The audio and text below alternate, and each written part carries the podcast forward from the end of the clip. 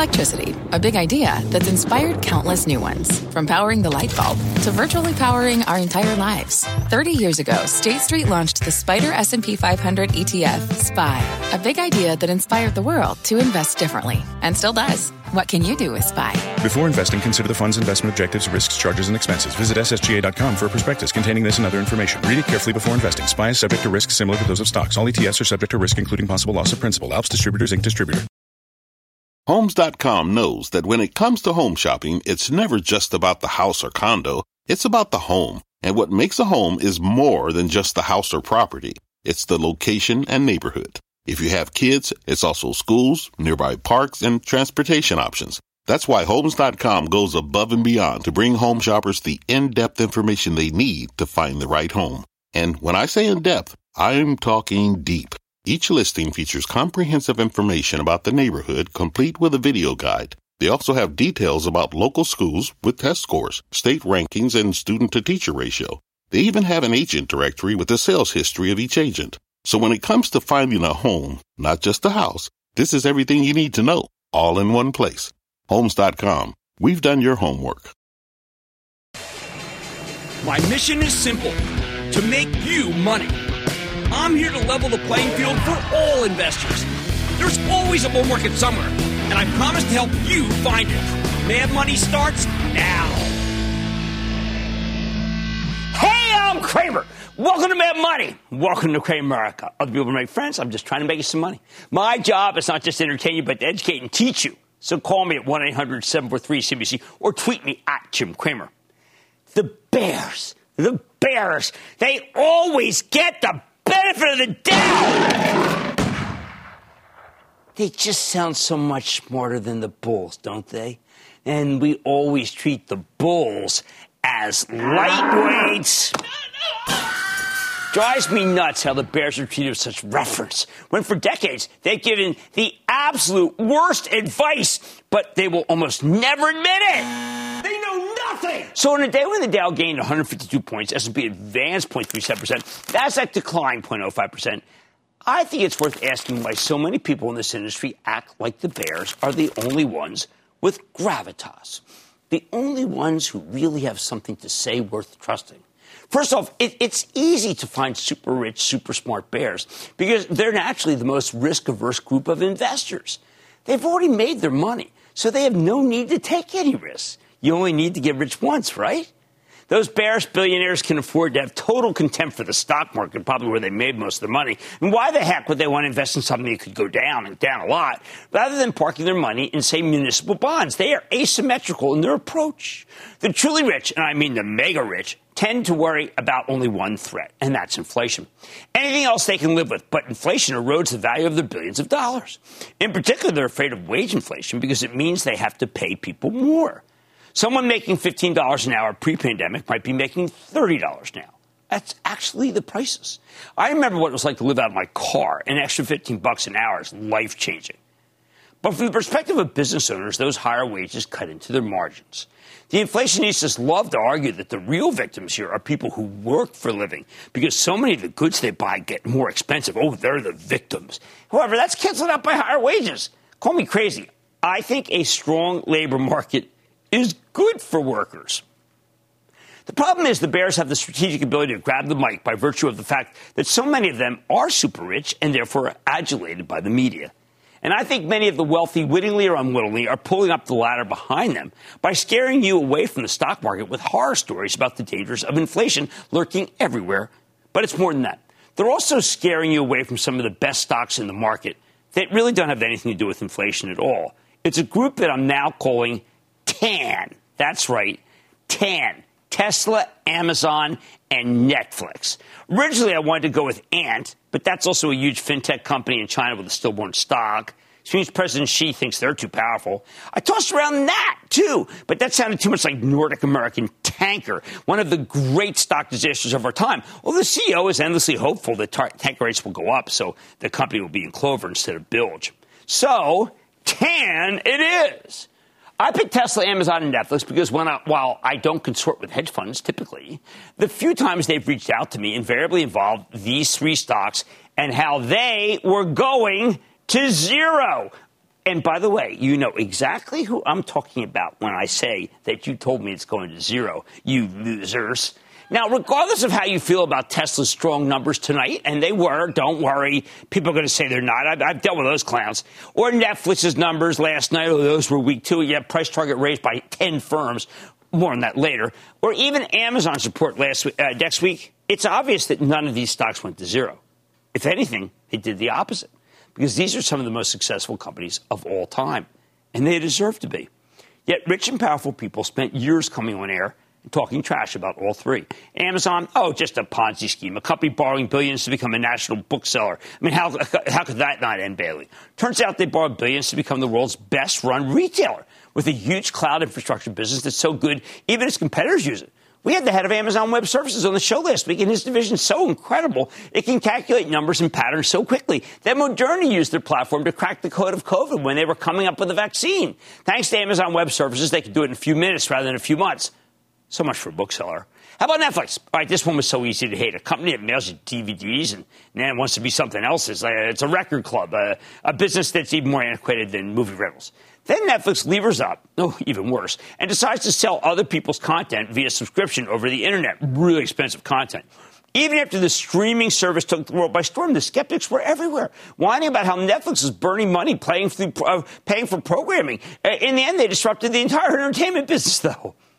These days, none of the smart money guys who shorted Netflix will ever admit to it on air, other than to say, oh, they got out in time, which I'm sure they didn't.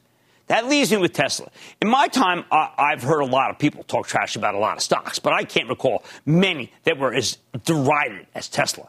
I've heard everything that the sales were juiced by tax credits. It can't make payroll. There's still a lot in the parking lot. It's all ledger demand. The cars blow up. Musk go into jail. These sure sounded like good reasons to short a stock, at least if they were true. But they were bogus, and shorting Tesla turned out to be financial suicide. Why? Because like Amazon with its incredible service that's widely underpriced, like Netflix with tremendous breadth of entertainment, also ridiculously underpriced, Tesla offers an engineering marvel, a tech machine on wheels whose time has come. Now, I can count on one hand the billionaires I know who ever recommended an individual stock that they didn't, uh, that they don't already have a gigantic position or just talking their book. Hey, one of the reasons I like Nelson Peltz, by the way, who was almost Scotty and me at halftime to celebrate Wapner's 10th anniversary, is that he doesn't think like a rich person. Peltz thinks like a young person, like someone who's still trying to make money. Somehow he's still hungry and hungry for you. Hey, by the way, so is David Tepper, the owner of the Carolina Panthers, who is still trying to help the little guy with insight and humility. That guy's pure joy. But aside from those few notables, frankly, you don't want to take your cue from super rich money managers, super rich investors, super rich owners. Do you think it's a coincidence that so many hedge fund guys made giant bets against TAN and lost?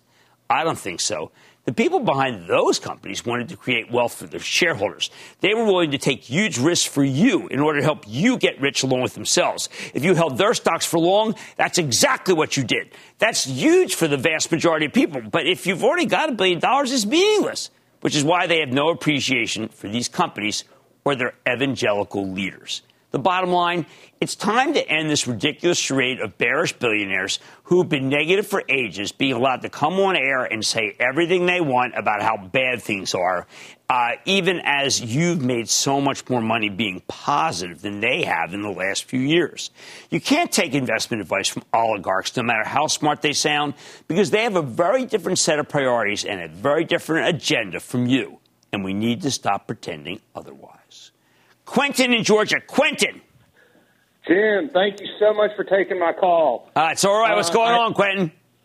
Well, I uh, actually, Jim, uh, just went to uh, Palm Springs this past weekend, and uh, I was in the airport, and I had this epiphany when I saw about 80% of the travelers wearing uh, Lululemon. Um, I know it's a great company, great management. They've got great pricing power. Uh, but I wanted to get your take on supply chain and uh, also the price of cotton. And, uh, well, uh, look, I, it's a good question about supply chain. They, they've been very open about it and whatever problems they've had. And cotton, I know everyone's figuring out about cotton, but cotton is not a reason to sell Lulu. I will say this this group is out of favor right now. But the Lulu is the first one to buy. If it were to come down, say, below 400, I would buy some. Kim in Virginia. Kim. Hi, Jim. Thanks for taking my call. My pleasure. What's up? Yes, um, I have a question about Micron and two six. Well, here's the issue with Micron. I spoke with Sanjay Mehrotra today, the CEO, and every analyst in the book seems to decide that that thing is shot. And I think Mr. Mehrotra and I believe it isn't. I think there's three, four points down and a lot rest up. Uh, and it's much more than just DRAMs for heaven's sake and flash. Now those two categories are going down in price, which means that DRAM, that MU will have a hard time making the, making the quarter, which means it's not going up from here. But the, the big bet against it going down, I think, doesn't make sense at this level. All right, the Bears always seem to get the benefit of the doubt, no matter how stupid they are. But please remember, bearish billionaires have a different set of priorities than most of us. And it doesn't necessarily mean that they're smart. Sometimes they were lucky. So be careful taking advice from them without thinking about that. Well, Money tonight. As the world reopens, Qualtrics has plans to help businesses digitize and improve experience management. Doesn't sound like you know it. Don't worry, I'll explain it. So I'm checking in with the company's top brass to learn more about the mission. Then Netflix reported last night after the bell, and the quarter was anything but chill. But after today's post-earnings slump, I'm breaking down if it might be worth buying into weakness. Then Hain Celestial has clawed back from its late August lows and done and then some. But after the recent run, is it time to take a bite of the natural and organic stock? I'm talking to the CEO. So stay with Cramer.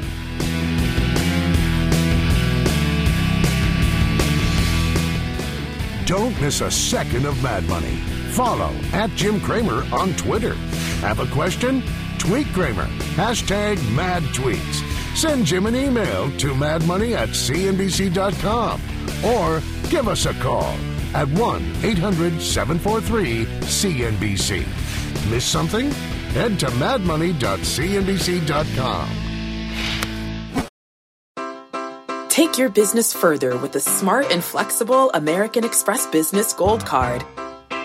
It offers flexible spending capacity that adapts to your business. You can also earn up to $395 in annual statement credits on eligible purchases at select business merchants. That's the powerful backing of American Express. Terms apply. Learn more at americanexpress.com slash business gold card. Fact. Running a business is not getting easier on your wallet. With higher expenses on materials, employees, distribution, and borrowing, everything costs more. Also a fact. Smart businesses are reducing costs and headaches by graduating to NetSuite by Oracle. NetSuite is the number one cloud financial system, bringing accounting, financial management, inventory, and HR into one platform and one source of truth. With NetSuite, you reduce IT costs because NetSuite lives in the cloud with no hardware required, accessed from anywhere. You can cut the cost of maintaining multiple systems because you've got one unified business management suite. You improve efficiency by bringing all your major business processes into one platform, slashing manual tasks and errors. Over 37,000 companies have already made the move. See how you'll profit with NetSuite, and then you can think of all the ways you could be spending the money you save. Company retreat in Malibu, anyone? By popular demand, NetSuite is offering a one-of-a-kind flexible financing program for a few more weeks. Head to netsuite.com to start saving.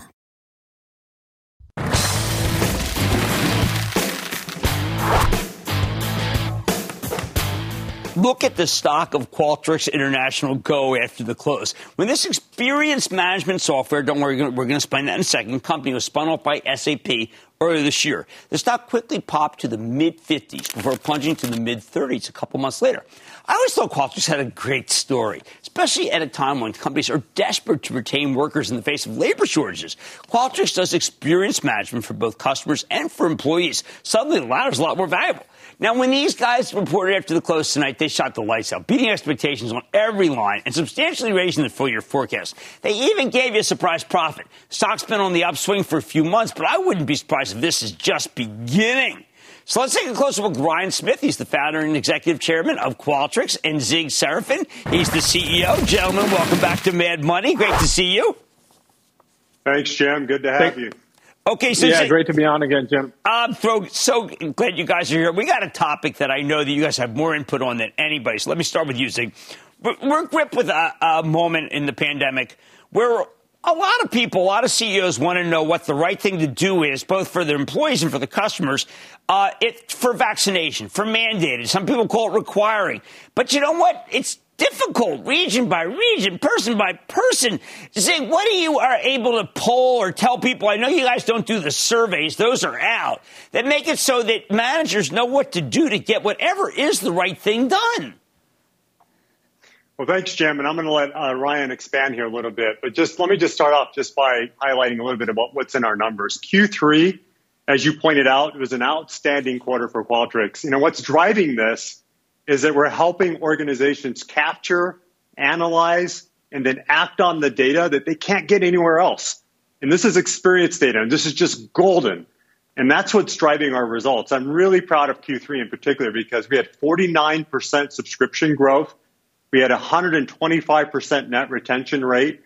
And what's going on behind this is more and more organizations are prioritizing investing in an experience transformation. They're doing it on Qualtrics. And that's because every company out there is competing for their customers in a world where switching costs are close to zero, but they're also competing for the best talent, mm-hmm. especially mm-hmm. in light of the great resignation. And so we're helping organizations deliver on personalized experiences. They're building deeper relationships at scale by understanding the people who matter most, which are their customers right. and the employees. And so these are relationships that are built on understanding not putting information into a database. It's it's it's you know that's what people want is they want great experiences that keep you coming back for more.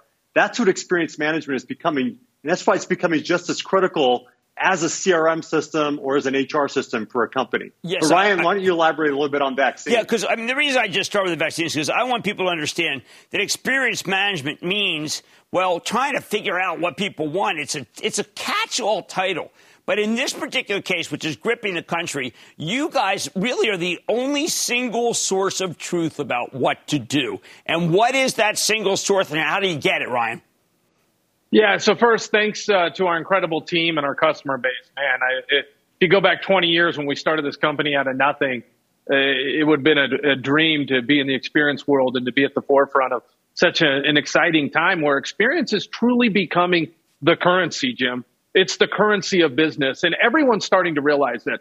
There's not a CEO that I don't talk to from George from CrowdStrike to Tim Cook, where everyone's going into this new world where they're saying, first of all, it was a lot easier to send people home than to bring them back to work. And there's a premium on getting it right. So what we're seeing is organizations mess up in a couple different ways to start there is they're trying to guess where people are at in the journey on wanting to come back, where they are in their vaccine decision making. And reality is that guesswork doesn't need to exist. You can actually use Qualtrics. You can measure, you can gauge the experience, and then understand as a leader or leadership teams how to actually bring people back based on the information you have and predict what's going to happen when you do that. Because getting people back into the building or developing your new future of work, whatever that is, is just the first step. Most of the time in product and innovation, people get it wrong. So it's really important that we're measuring and we're understanding the impact of the decisions we make and pulling people back into this new future because there's not a company that's been through this before. So the data doesn't exist. I've always said that if the data exists, you Google it. If it doesn't exist, you got to Qualtrics it. Well, I, I, like that verb. Zig, one of the things that is, I think our viewers are trying to figure out right now is, well, that's impossible. I mean, how can you, with an amazing acquisition like Clarabridge, how can you determine that a, that a, a call with a customer is not going well or something needs to be done? What kind of algorithm? What needs to be? And yet I keep telling people, look, when you look at what Qualtrics does, when you go to the site, they measure and quantify things that you didn't think could be measured or quantified. I think this Clarabridge acquisition is precisely the kind of thing that people are trying to figure out. Wow, they the customer service is better than I thought. If you go through that acquisition, it'll really help people understand why Qualtrics' number is so superb. Yeah, Jim, look, we, we acquired a company, Clarabridge, as you pointed out, a little over a billion dollar acquisition. You know, it's a game changer. Let me, let me give some context on this. So look, we first, you know, Qualtrics built the world's most powerful platform to ask people questions at the right time. But we know that people are sharing feedback everywhere, indirectly, right? They're, they're sharing it in support conversations. They're sharing it in chat. They're sharing it in social media posts, product reviews, dozens of other places. So now Qualtrics can give our customers the best of both worlds. You can harness the indirect and the direct feedback not just the words that people are using, but also the emotion and the intent. Let me give you an example of that. Mm-hmm. There's a airline customer who we have who's getting a, let's say, an error message when they're trying to change a flight on the mobile app. So when they call into the customer service, Clarabridge identifies the context of the conversation, the frustration that might be in the caller's words and the tone. And then Qualtrics identifies them as a premium flyer. And then with these insights, Clarabridge is able to trigger a free upgrade certificate to the user's account. So that's a combination of Qualtrics and Clarabridge working there right within the mobile app. So most importantly, if this turns out to be a common experience, Clarabridge can alert the company to the larger issue, provide the detailed information, and Qualtrics helps to action that through our workflow system in the experience management platform.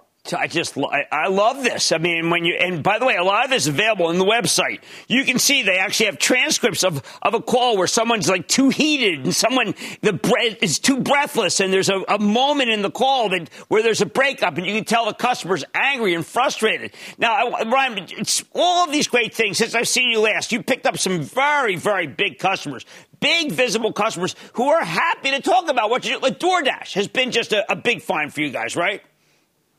It, it truly has, and, and you know we've been on for a, a, couple quarters talking about different industries, and um, you know if you look at DoorDash, we were powering the customer experience for DoorDash, you know, really through the pandemic, and you know they they had incredible growth, and, and Tony's uh, uh you know been close to us on this side where they've been able to be nimble to adjust their offering from and through the customer experience. But what we're seeing is a broader trend where now people are saying, wait a minute, I can have my customer experience on the exact same platform that I'm running all of my employee experience with the great right. resignation and everything that's going on. People are starting to standardize on Qualtrics from wall to wall. And, and George at CrowdStrike's no Because I wanted to ask you, you next about George. We had George on yeah. last week. I know you're close to CrowdStrike. That's a big customer win for you guys. Well, yeah, and, and, and look, we're, what we're seeing is both DoorDash and CrowdStrike. These are the future companies of the world. Like these are the innovative companies and they're saying, hey, look, whether we're going from multiple products to, to single products to multiple products, whether we're um, you know trying to understand what our experience is in the market. If you look in George's case, they're hiring an, uh, a, a bunch of people. They're in hypergrowth mode. They've got to hire the world's security experts. Getting right. that right is important, and having a conversation and a dialogue with your people, with your constituents at scale is really only possible through Qualtrics. And so this is what we're seeing. This is why the growth is what it is. And people are saying, hey, this system, this platform that is experience management that Qualtrics is offering is as critical as anything else we have in the business. Well, I got to tell you, I think you guys, uh, you're, you're, you're, hitting it out of the park. I, I, mean, there's so many new customers I'd love to talk about. I know you're at NBA, you know you're in the Jazz or co-own, but good luck with you guys. Uh, you want Ben Simmons? I, I can make that happen.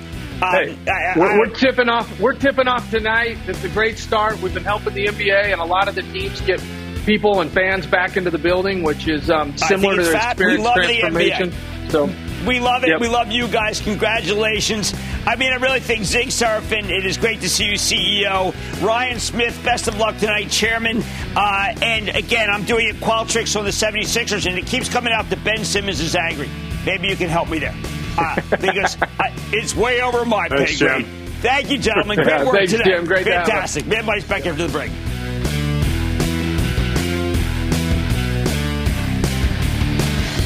Coming up, this dream team of streaming reported a blockbuster quarter. Don't miss Cramer's take on where Netflix is going from here. Next. When you're hiring, the best way to search for a candidate isn't to search at all. Don't search, match with Indeed. Indeed is your matching and hiring platform with over 350 million global monthly visitors, according to Indeed data, and a matching engine that helps you find quality candidates fast. Use Indeed for scheduling, screening, and messaging to connect with candidates faster. Plus, 93% of employers agree Indeed delivers the highest quality matches compared to other job sites, according to a recent Indeed survey. Leveraging over 140 million qualifications and preferences every day, Indeed's matching engine is constantly learning from your preferences. Join more than 3.5 million businesses worldwide that use Indeed. Listeners of this show will get a $75 sponsored job credit to get your jobs more visibility at Indeed.com slash Mad Money. Just go to Indeed.com slash Mad Money right now and support this show by saying you heard about Indeed on this podcast. Indeed.com slash Mad Money. Terms and conditions apply. Need to hire? You need Indeed.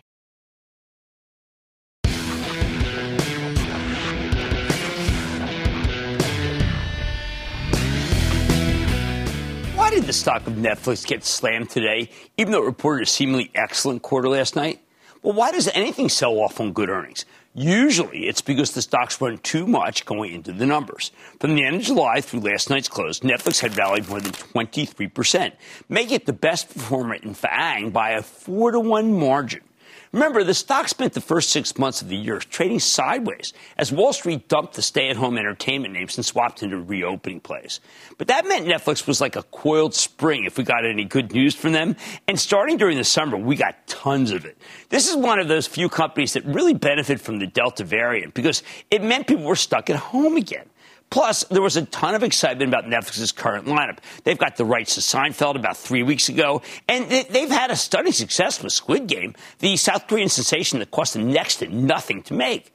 But when everybody's excited about a stock, that raises the expectations, which is why so many people sold the news today. Even though I generally like the quarter, and 11 different firms raised their price target. Okay, not perfect, still very strong. So when I see Netflix down nearly $14 today, I think you should buy this dip because this story is just too good to ignore you're getting a second chance. All right. Now, look, the headline numbers were solid, although they're not the most important piece of the puzzle. While Netflix gave you the inline revenue number, their earnings came in much higher than expected. They made $3.19 per share. Wall Street was looking for only $2.56. Remember, we just looked for losses and nothing else from these guys? However, the real key metric here has always been subscriber growth. These numbers stalled earlier this year, which is one of the reasons the stock had such terrible underperformance. Management spent a lot of time talking about how COVID has pulled forward demand meaning they had tons of signups last year, and that's eaten into their ability to bring in more people this year. The last time Netflix reported, they had 1.5 million net subscriber additions, which was better than expected, but only because management had given you a very cautious forecast the previous quarter. This time, though, they had a spectacular 4.4 million net subscriber additions worldwide. That's much, much better. What's changed? All right, in his letter to shareholders, CEO Reed Hastings gave you a compelling explanation. There was a COVID gap. Last year, they still had tons of new content from, B, from before the pandemic. But in the first half of this year, those COVID related production delays meant that they had less exciting new programming. Remember, they didn't even talk about interesting programs at the end of the quarter. Now they sure did again. It, it, that, all those problems are in the rearview mirror, and it's boosting their subscriber numbers. That said, there's one caveat here. The bulk of Netflix's new subscribers came from the rest of the world. The US and Canada were basically flat versus last quarter, while Europe and Middle East Africa, and Asia Pacific all had tremendous growth. I don't love that the business seems to be topping out in North America, but I prefer to take a glass half full approach because Netflix is absolutely killing it overseas and they want to be a worldwide company. They are a worldwide company. When you look at their top performing shows this quarter, so many of them are international. You had Money Heist and Sex Education, the Spanish and British. The Money Heist everybody loves. I had a hard time with it, frankly. And of course, there's the South Korean Squid Game, which was at least sampled by two thirds of Netflix's subscriber base. According to the shareholder letter, Netflix is now producing its own local programming in 45 different countries, and their platform allows them to take that programming global. Squid Game only came out last month, and it's already their number one show in 94 different countries, including the U.S. This one's big enough that they're even doing merchandising, with Squid Game products on their way to retail as we speak. A little ironic, given that the show's a pretty scathing critique of late stage capitalism, but these days we can monetize anything, can't we? I think they've got a brilliant formula here. They spent a little money producing shows that are very popular in their home countries. Then every so often, one of those shows turns into a global sensation and they make a fortune. Ugly Duckling here, Swan there. All that said, the numbers weren't perfect. In particular, Netflix gave you another cautious forecast for the next quarter, with management merely reiterating their new subscriber guidance. It's hard to get a read on this because they're usually pretty conservative. But it's worth noting that the analysts all turned on Disney for an alleged slowing in Disney. Plus, they didn't see that at Netflix. By the way, the Charitable Trust owns Disney. We've been putting out pieces for Investment Club regularly. You should read them. We think it's the right place to buy. So, what's the right way to evaluate this thing? Like I said, this has been a subscriber growth story for over a decade. But over the next few years, that could change as Netflix is running out of room to expand in North America. Going forward, I think Wall Street will increasingly focus on monetization. Companies' margins have been on the upswing, and on the conference call, CFO Spencer Neumann said that they plan to grow their margins at roughly three percentage points per year on a multi-year basis. That's extraordinary. Now, Netflix also has plans to branch out beyond streaming video, and if they can pull it off, hey, they're going to have a much larger total addressable market. For example, over the summer, they started making investments in video games. They even bought their own studio. This is a longer term project that could take many years to play out, but their goal is to take over gaming the same way they've taken over TV. On the call, they mentioned how all sorts of Squid Games content's been popping up on Roblox. That's a platform where people can basically design their own games. And it sure sounds like they want a piece of that action. Really cool if they bought Roblox. Not going to happen. Which brings me to the next piece of, of, the pie, merchandising. They're putting together fan events like Disney, and they're sell, they're working on selling little tchotchkes for their most popular content. Slag. So this is swag. Now, let me tell you, I don't really like that idea. Uh, but, you know, Hastings mused about how in three years, when the next sensational Squid Games come out, they want to have related gaming options as well as consumer products that they could sell right out of the gate. I guess so. Again, just like Disney. I like it. I'd rather have them license it. Of course, not everyone agrees. Deutsche Bank hit the stock with a downgrade today from buy to hold, although that was mostly valuation call. They actually liked the quarter and they sounded fairly bullish about subscriber growth next quarter, but they think it's already baked in given the 25% run since mid August. I think that's wrong. The quarter was a wake up call for anyone who was sleeping on Netflix's international business. As for the stock's recent rally, you got to remember that was just playing catch up to Fang. The bottom line, when you see Netflix pulling back after a very robust set of numbers and lots of price target boosts, where management laid out a compelling long term strategy, you need to look at it as a gift. A gift to buy, not sell. Angelo in Pennsylvania. Angelo. Hey, Jim. Angelo. With this stock crossing over its 50 day moving average and earnings due on the 26th, is it time to get a position started on Twitter? I'm worried about Twitter. Um, you see, by the way, that there's stories, of course, that PayPal may be buying Pinterest. That's because Pinterest is sweet. I think Twitter's gotten to be, uh, frankly, just too nasty, too ugly, too vicious, too horrible, too nightmarish, too dis- disgusting. Otherwise, it's okay. Look, at, at a Netflix pullback as a gift, it, it is. It's just a gift. Don't don't stare at it. Take it. Now, much more man might add, including my Susan with Hain Celestial. This one's interesting. Packaged food company demand uh, is waning, except for these guys. I'm going to get a read on the space with the CEO. Then we have a battle between the stay-at-home stocks and the going-out stocks. And so I'm discussing which core could prevail as the country continues to reopen, and I think you can make you some money. Plus, all your calls rapid fire tonight's edition of the Lightning Round. So stay with Cramer.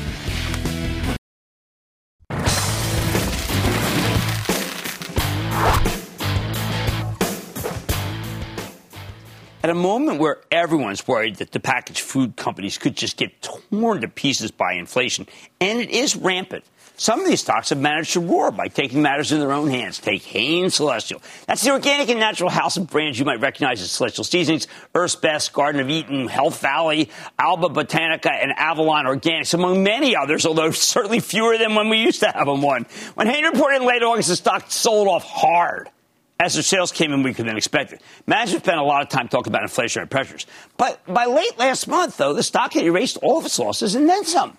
Then management held a very bullish investor meeting, really good. It's on tape. You can listen to it, you can watch it, where they rolled out some very achievable long term growth and margin targets. That helped push the stock up to its highest level since March. Maybe the key here is that Hain's got a powerful turnaround story that trumps anything about inflation. They're trimming the fat, narrowing the focus for years. These efforts have, are now paying off. So could the stock have room to run? Let's check in with Mark Schiller. He is an old, old hand in this business, a turnaround artist, and he's president and CEO of Hain Celestial. Get a better sense of where his company's headed, but also where it's been. Mr. Schiller, welcome back to Mad Money. Thanks for having me, Jim. All right, so sir, a lot of people were tuning in only knew of Hain Point 1.0. Uh, growth at any cost. complexity encouraged. Growth driven by M&A. Productivity deprioritized. All brands equal. Uh, we've now done Hain 2.0, where you got profit growth simplification, divest for coherence, uh, productivity for profit, and now we're in Hain 3.0. And I think Hain 3.0 is very exciting, and I want you to tell us about it. Sure. So we, we are um, moving from a phase where we really were resetting the foundation and uh, turning from a holding company into an operating company. And now we're going back to focusing on profitable growth. And we are uh, you'll remember we've sold off 23 out of 55 brands over the last two years. And so we have a very um, strong portfolio of brands.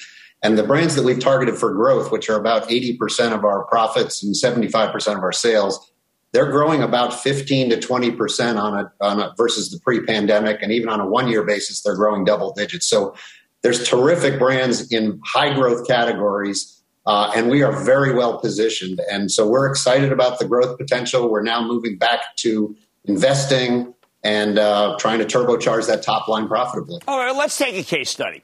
Uh, uh, brand, a lot of people know, uh, uh, Earth's Best. Where was it three years ago, and where's it now? So Earth's Best was our biggest brand when I got here three years ago, and it had a two percent EBITDA margin. Uh, so it was a huge brand that made no money uh, because it had been overextended. So we proactively exited a whole number of segments. Um, we were in pizza bites and chicken nuggets and diapers and wipes, and we we consolidated to the core business. Uh, we worked on price size architecture. We worked on renegotiating some of our contracts, and we grew the margins a thousand basis points over two years, which now made it much more worthy of investment. And so now we've started innovating. We've started adding marketing dollars, and the business since March of this year has been up over 20% now that we're investing again. So you've got a very profitable business with very high growth, where before you had a stagnant business with no profitability. So it's a really good kind of poster child of what the strategy was intended to do. And we're now going to extend that to a lot of other brands. When I look at what I like, I like baby food, I like snacks that don't make me fat, and I like plant based meat. Now, that had been a category that was kind of one of I don't know, one of 500 in the old days. But you've emphasized this thing's going to work. You can do it, you can blow it out worldwide, right? Yeah, and so what people don't don't know is we have um, a, a, very large brand, Linda McCartney, which is Paul McCartney's family uh, in the UK. That brand's 30 years old, so we've been in plant based meat there for 30 years. And in Canada, we have the Eve's brand, which is also a 30 year old brand. So we were pioneers in this category, and it's a double digit growth category. So very well positioned there and also very well positioned in um, non dairy beverages in Europe, which is growing like crazy, and we are very, very well positioned.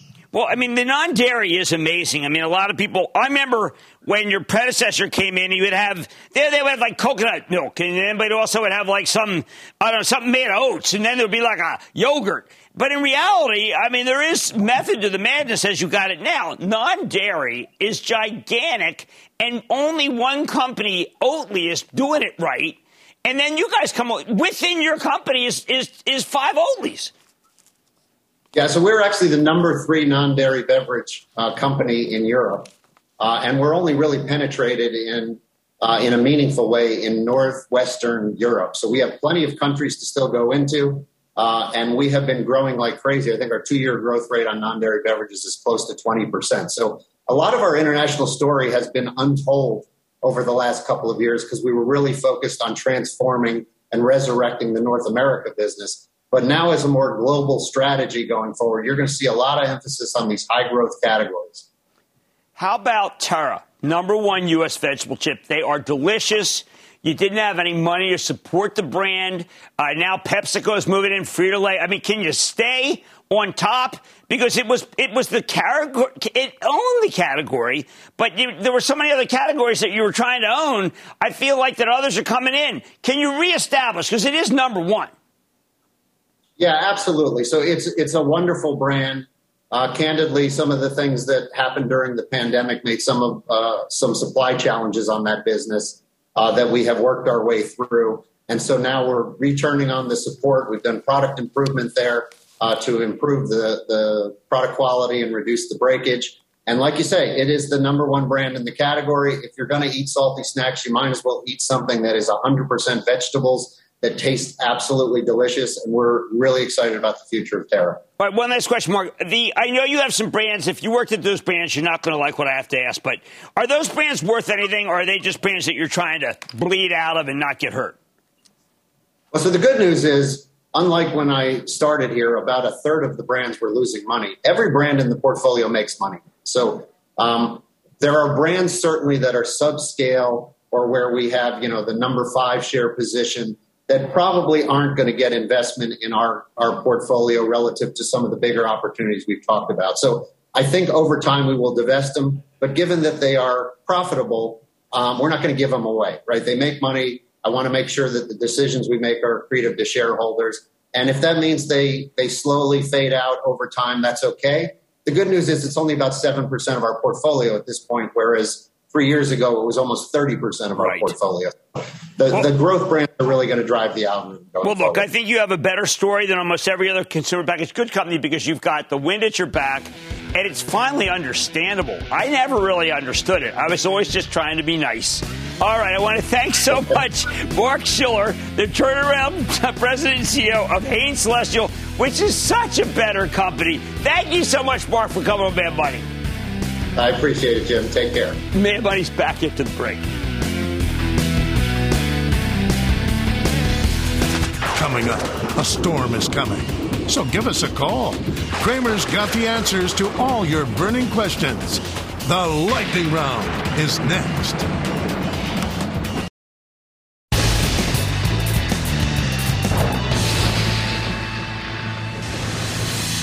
It is time. Lightning round. Give us some of our goals. And then the lightning round is over. Are you ready, ski dad? Time for the lightning round. Give us some with Brian in California. Brian. Booyah, Jim. Wow, I like that. It's a great, great way to start the lightning round. What's going on? I'm calling in about a stock that I don't think has got enough attention. It, it was profitable when it IPO'd in May. It's direct to consumer, founder led. When I go to work in the ER, if nine out of ten people are wearing it, I'm calling in about the Lululemon of healthcare apparel, FIGS, F-I-G-S. I think it's kind of interesting to tell you the truth. I think it's just kind of an interesting idea. It's a little quirky, but so is Crocs. I'll go for it the same way I went for Crocs.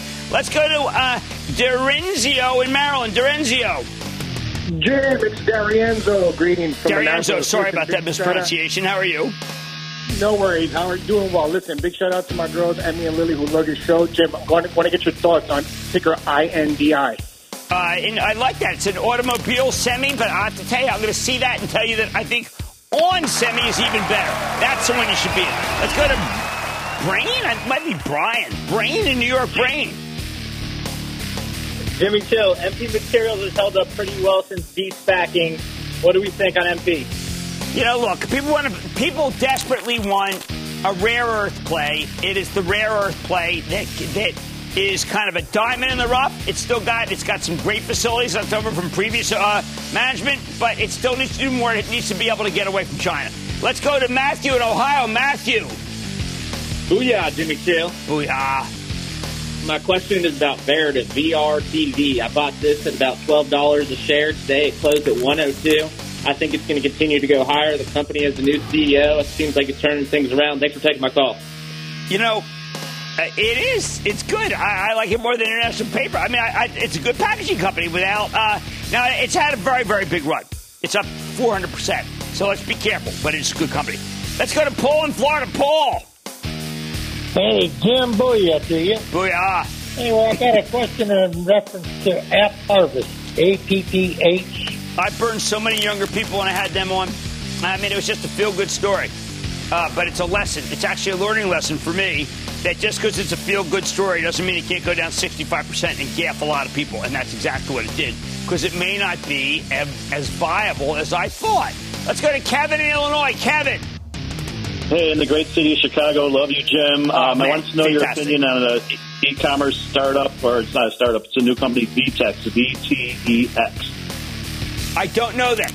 I don't. I don't know VTEX. Uh, no, I got to learn more about them. Maybe it's uh, the next Amazon. Maybe it's the next uh, Alibaba. Can't really tell. Let's go to Dave in New York. Dave. Hi, Jim. Longtime viewer, first time caller. Thank you. Uh, uh, XL Fleet, uh, not your fault that we bought in. We make our own decisions. You know, I had them on. Once again, let's like that Parvers, I had them on. Um, did I savage them and, and, and make them uh, bleed? No. I told had the story. I said the story sounded okay. It it wasn't okay, and it's hurt a lot of people. Again, so let's uh, let's beat these in my head. AppHarvest and XL Fleet were two that I had them on. I should have said, you know what, guys, I don't think you have it, and I didn't. Let's go to Robert in Texas, please. Robert. Hi, Robert. Calling or hi, Jim. Robert here from Dallas, Texas. I got ticker symbol CE here. I've been holding since 146. See, price prices going up and up and up. And I got to tell you, my friend, uh, geez, I tell you, I saw a really good piece by Frank Mitsch from Fermium the other day. That's a winner. And it's still very inexpensive. And that, ladies and gentlemen, the conclusion of the Lightning Round. The Lightning Round is sponsored by TD Ameritrade. Coming up, will the Zoom boom yield secular space to a restless rabble of jet setters? Cramer's got the answer. Next.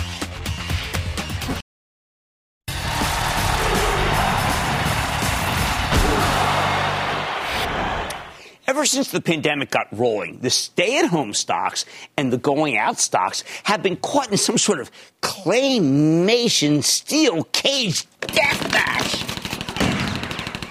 call it beyond Thunderdome situation, but in an effort to stay current, let's say it's more like a squid game. And right now, the going out cohort is winning. When COVID first broke out, everybody except the aerosol scientists assumed that planes were the most dangerous place to be other than cruise ships. Although that turned out to be not true. Why? Because planes have such great filtration systems. Airline traffic did plummet, though. Routes were slashed. Thousands of workers were furloughed. Didn't help that governments around the world put all the kibosh on all sorts of international travel. Everybody was stuck at home. But out of nowhere, we discovered this incredibly easy to use service, Zoom, which made it possible to work from home while staying in contact with everyone. The free Zoom became insanely popular, so popular that it bled over to paid Zoom, and a star was born. In some cases, porn stars, but strictly by accident, from people who really should know better. Next thing you know, Zoom becomes a verb and the company trades at 50 times sales. At the same time, the airline stocks collapse, understandably. United plunges from 80 to uh, 20. Over roughly the same period, Zoom goes from 70 to 160 and then to 560, uh, which at its peak, which of course was the peak of the pandemic. Now, though, United Airlines has more than doubled off its lows, while Zoom's been cut in half from its highs. So, which horse do you back now? I think you got to keep backing the going out one, which means you bet on United Airlines, UAL. Why? Okay, first we know international travel is making a comeback. United's winner, got the most international airline that we got going here. Second, I think people really want to go somewhere. I know people are describing this period as a great resignation. You know what? I'm calling it the great reassessment. The workers who've resigned from their jobs seem to be in little hurry to find better ones, even though they're widely available. We've gotten through a, the bulk of a murderous pandemic, one that's killed more Americans than the Civil War. And I think that's caused a major attitude adjustment. People have saved money, so now they want to travel after being cooped up for a year. I think the holiday season will be huge. And United CEO Scott Kirby said nothing to dissuade me from that in his excellent interview with Phil LeBeau this morning. Of course, it's not going to be a total victory for the going out contingent either. Business travel may be coming back. Kirby thinks this happens in the first quarter of next year, but I doubt it comes back with a vengeance. Zoom's too efficient, too good, too much of a money saver. How about the stay at home contingent? What do you do uh, with, video, Zoom video? Well, you know what? I did like that deal they did with Five9, the contact center software play. So it was very unfortunate, I thought, when it fell apart over price. Zoom still trades at 57 times, but now it's 57 times earnings, not sales. Pretty huge difference. I think the phenomenon that is Zoom should be here to stay. Long term, both United and Zoom, of course, can coexist. However, near term, Zoom needs a line extension to broaden out its pipe. You know what? I'd love to see them get into gaming, although it might be tough to break into that market. Or maybe gambling, watching a game on TV with friends in all sorts of places all over the world, placing bets simultaneously while you watch. Uh, it, I just gave away a billion dollar idea. If it can come up with some new lines of business, maybe the tables will turn. But for now, I'd much rather bet on the going out stocks. I think United's got a lot more room to run here, whereas Zoom's still at least one acquisition away from turning around. Love the company, love the product, the stock, not yet. I like to say there's always a bull market somewhere, and I promise try to find it just for you, right here on Mad Money. I'm Jim Cramer. See you tomorrow. The news with Shepard Smith starts now. This podcast is supported by FedEx. Dear small and medium businesses, no one wants happy customers more than you do. So you need a business partner just like you. Like FedEx, who understands your passion for serving your customers because they have the same commitment towards you. That's why FedEx offers you picture proof of delivery, packageless and paperless returns, as well as weekend home delivery to 98% of the U.S. on Saturday and 50% on Sunday. See the FedEx service guide for delivery information. What's more, FedEx Ground is faster to more locations than UPS Ground. Trust FedEx for timely deliveries. See what FedEx can do for your business. Absolutely, positively FedEx.